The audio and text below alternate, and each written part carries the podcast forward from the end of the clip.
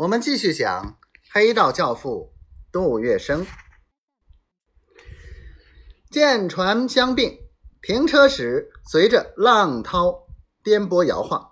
陆冲鹏由兵舰登上轮船，和押运的日本人办好手续，签了字。他斜倚船栏，看那一箱箱的烟土由商船抬上兵舰。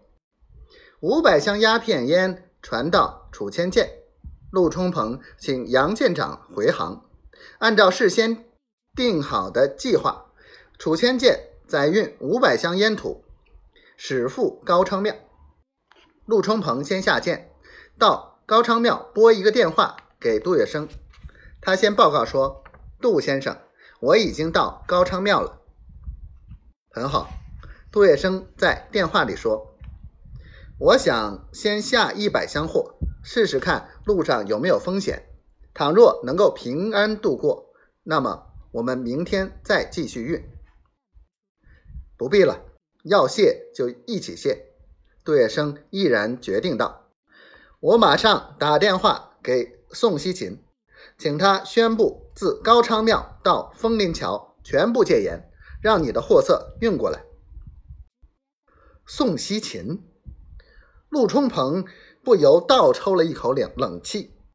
宋是孙传芳的心腹，如今已是黄浦滩上红得发紫的头号人物。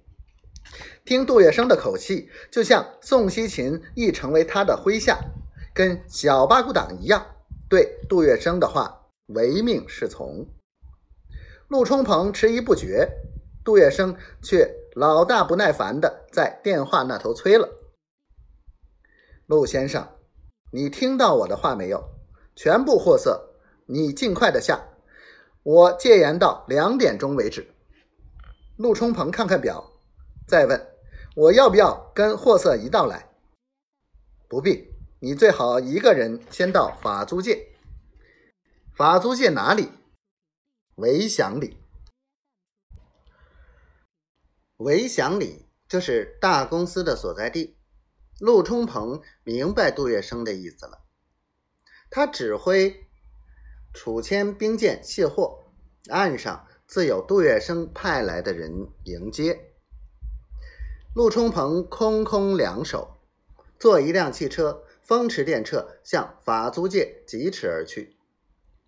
一路上车灯照耀，公路两旁人影动动。陆冲鹏惊现不至，杜月笙确实有苗头。